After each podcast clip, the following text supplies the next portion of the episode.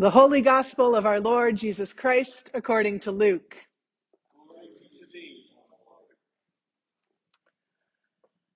Jesus said to the disciples, There was a rich man who had a manager, and charges were brought to him that this man was squandering his property.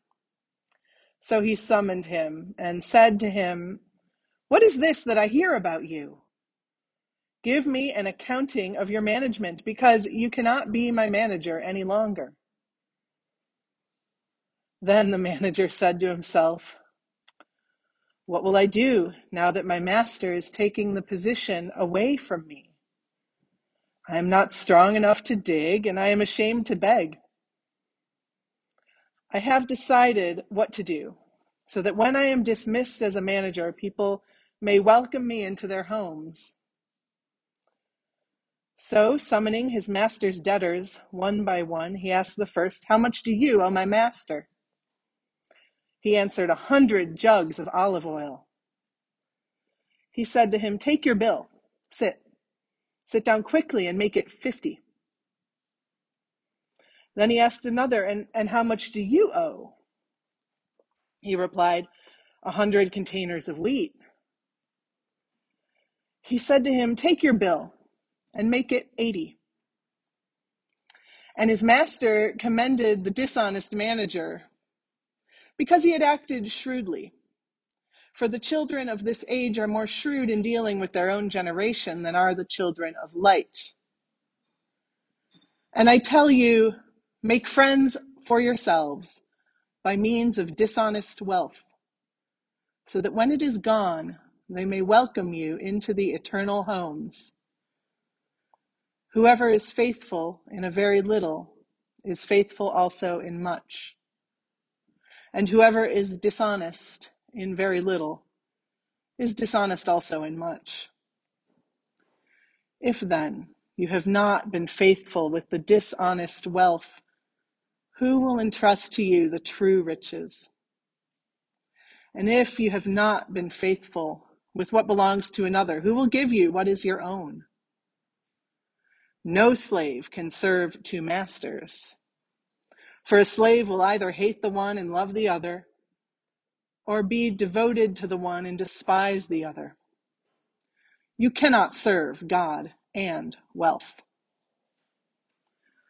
The Gospel of the Lord.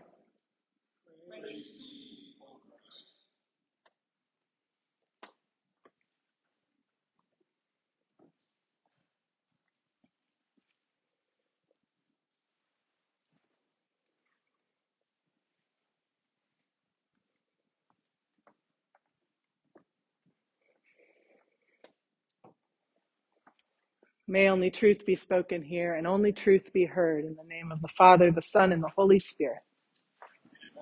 I invite you to be seated. All right, so um, if you are like a little bit confused, that's fine. We're all we're all a little confused by this parable, um, and ever since this parable has been available to people, people have been arguing about what it means and feeling confused about what we're supposed to learn from it. So it's okay. I thought that it might be helpful to start just by bringing the parable into today. I just want to feel the impact of like what Jesus is talking about here. So I'm going to tell you the story of the dishonest loan officer at the bank. So there was a loan officer. He was getting on close to retirement. And it came to the attention of the board of the bank that he had been embezzling for who knows how long. So they called him in to a meeting and they said to him, you know, give us an accounting, you know, show us the real books because we know that you've been dishonest. You've been stealing from the bank for all this time. And this loan officer, he said to himself, "Oh man, I am I'm really in it now, right? I've finally been caught." And he said, "I don't know what I'm going to do cuz I'm getting close to retirement, but but I'm not really ready." And you know, I'm I'm getting up there. So it's not like I can go out and get a job like cleaning the bank or paving roads. I, being a bank officer is all I know how to do. And I've been the one running the show here for so long. I've been telling people who can have money and who can't have money. So it would be really embarrassing if I had to come begging to them instead of them begging to me. So he said, I know, I know what I'm going to do. And he starts ringing people up. He says, you know, Joe, how much, how much do you have left on your mortgage? And Joe says, oh, about $130,000. And the bank, the bank, the loan officer says, make it 65,000. And he calls up uh, uh, Jeannie and he said, Jeannie, how much do you owe on that car loan I gave you a couple years ago? She said, Oh, I'm underwater. I still I owe fourteen thousand, and you know Carfax is saying it's only worth ten.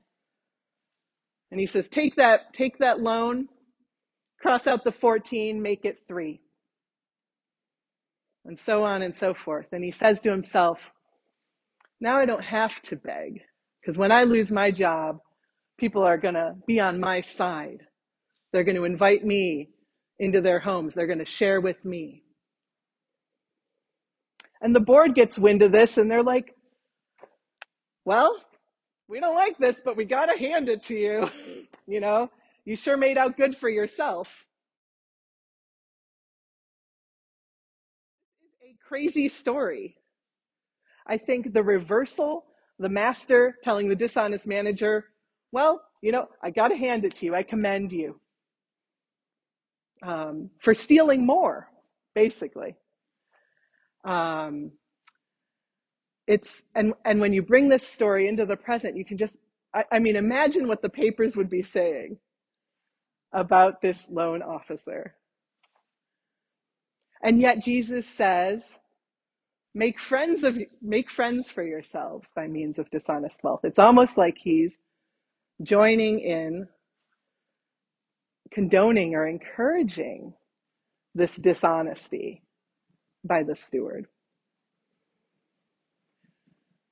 So we say the parable of the unjust steward. This is sometimes titled, or the or the or the parable of the dishonest manager.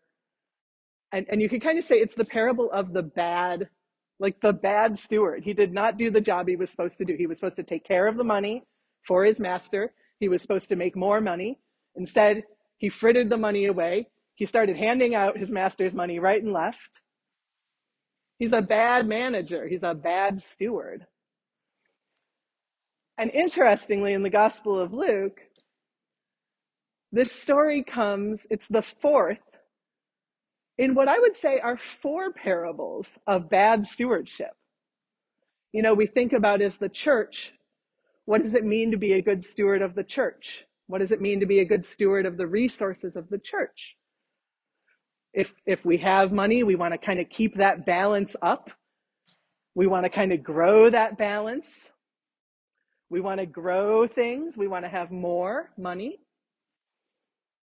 We might be a little bit hesitant to spend money because we want to see that balance grow. And I think often in church, we think this is what good stewardship looks like. But with these four parables, which I'm going to run through really quickly, it's almost like Jesus saying bad stewardship is more what the kingdom of God looks like. And this is really hard to understand. But look, last week, the first two parables the parable of the lost sheep and the parable of the lost coin. And in both of those, you have someone who's supposed to be managing the asset, leaving 99% of the asset to fend for itself and running off after the smallest part. Leaving 99 sheep to fend for themselves in the wilderness to go look for the lost one who shouldn't have left in the first place. Or the woman who has her 10 coins and she spends all day looking for one that rolled under the table. And then when she finds it, she throws a party, which I'm sure cost her money. It's not super smart management of the assets. The assets are not growing, the assets are being squandered. And then in between that parable, we kind of skipped over in our lectionary, but you all know the parable of the prodigal son. And again, there's this story. Basically, this kid says to his dad, really insultingly, like, hey, I know you're going to die someday, but I can't wait. So can I have my money now? And then he gets his money, what he would have inherited, and he spends all the money. And then he's got nothing left and he's got nothing to eat. And he goes back to his dad, like basically ready to beg, which the dishonest manager was not willing to do. He's ready to beg just to have a job, like the crummiest job on the estate, just so he can have something to eat. And the father, instead of teaching him a lesson or teaching him to be smart or teaching him to be a better steward, you know, kills the best animal, you know, throws a feast, throws a party and the older brother, who's been the good brother, who was the good steward and did everything he was supposed to do and took care of the estate and was loyal to his father, and didn't spend all the money, says, Geez, I never got a party. But the father says, What was lost is found. That matters more to me. I love you too, and, and you're part of the party, but what was lost is found. So we've got these three parables about kind of squandering what what the system of wealth would kind of teach us ought to be kept, ought to be carefully kept. I was listening to a podcast the other day, and the host, um, it's a podcast where the host interviews usually couples about their attitudes about money. And he was interviewing this couple. Um, you know, the, the the the husband said, "Oh, geez, you know, it's really annoying because I say, hey, let's go out to eat, and my wife will say, can we afford it?" And she's like, "I know, I'm just joking. I'm just joking." And the host says, "Well, what's your net worth?" And she says, $12 million. And the host says, you're never going to get any anywhere with money if you're not honest with yourself. And he says to her, "How would you describe yourself like in terms of like your your your financial class?" She says, "Oh, middle class." This is a woman who doesn't feel like she has enough. She's trying to be a good steward by hanging on to what she's got and hopefully getting more of it. And hopefully, this is starting to resonate. Remember the guy with the barn who builds the bigger barn? And God says, You fool, your very life is going to be demanded of you tonight. It turns out in this in this story, the the the host says, to the woman. Now, I, I understand you had you had a, a major surgery recently. She says, Yeah, I had a lung plant, transplant six months ago. And I probably have between one and five years left to live. And she's trying to decide, with a net worth of $12 million, whether she ought to quit her job so she can spend more time with her family.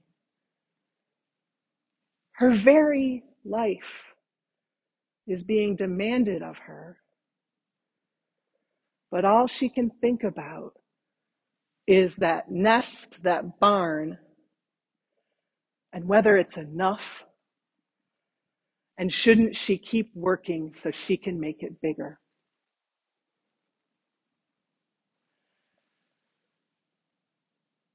After Jesus tells this story about the bad we can just call him like the crummy steward.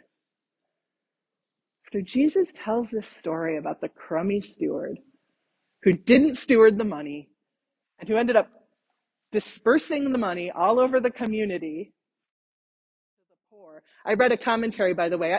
when I read like a hundred jugs of olive oil, I have no idea what that means. but apparently it is quite a large debt. We're talking about like debts that could be not the debts of one individual, but the debts of a whole village. These are life changing debts. And therefore, the forgiveness that the crappy steward offers is life changing forgiveness. Jesus tells this story and he closes with this little zinger that we all know. He says, You cannot serve both God and money.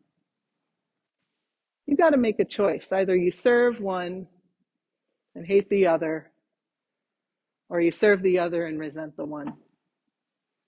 But you have to choose. And in the context of these parables about poor stewardship, about giving away what the world would say you ought to hang on to and keep safe and grow.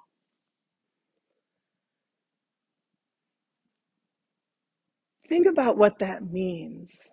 You can't serve that system of hanging on to and serve God at the same time. You can't hang on and serve God at the same time. It's one or the other. God is love. You cannot serve both the system of love and the system of wealth. And I don't know about you, but I really don't want to hear that. You can't serve both systems. You can't be under the power of the system of wealth. If you are, you will not be able to operate in the commonwealth of love. Because love is not just, it's merciful, it's profligate, it cares as much about the bad son as the good one. It cares as much about the one as the 99. It cares as much about forgiveness as the justice in paying what you owe. And you might notice this steward, I don't get the impression that he's really a good guy. And he's operating mostly out of self interest. But nevertheless, the way he handles money after he finds out that he's in trouble, do you notice that the way he handles money, it doesn't strengthen the master's barn, it doesn't grow the master's wealth, but it strengthens the bonds of love in the community. Did you notice that? He says, I'm going to give away so that I might get back. He starts this system of reciprocity where people are taking care of each other in this weird way. And again, I mean, the steward, he, you don't get the impression that he, he's doing this out of his big heart. But nevertheless, when he sort of bucks the system of wealth, he creates a system where people are caring for each other, or at least where the possibility of caring for each other starts to be something we might glimpse. You can't hang on and have an open hand at the same time. And it's hard because we live in the system where it's foolish not to hang on to what you've got. But we also live in the kingdom of God, where our hands are open to receive and to give and to let what is ultimately God's. It's all God's. It just flows through our hands. We're only here for a minute. But this good creation that God has made, we're called to steward it in the way that God sees stewardship. which is to allow it to flow in love rather than being held. So this week, as hard as this is, I invite you to look for those moments where your hand that might be grasping or holding might become an open hand. And I invite you to practice this merciful and ridiculously generous stewardship that is the system of love, the system of the kingdom of God. And I will try to. Amen.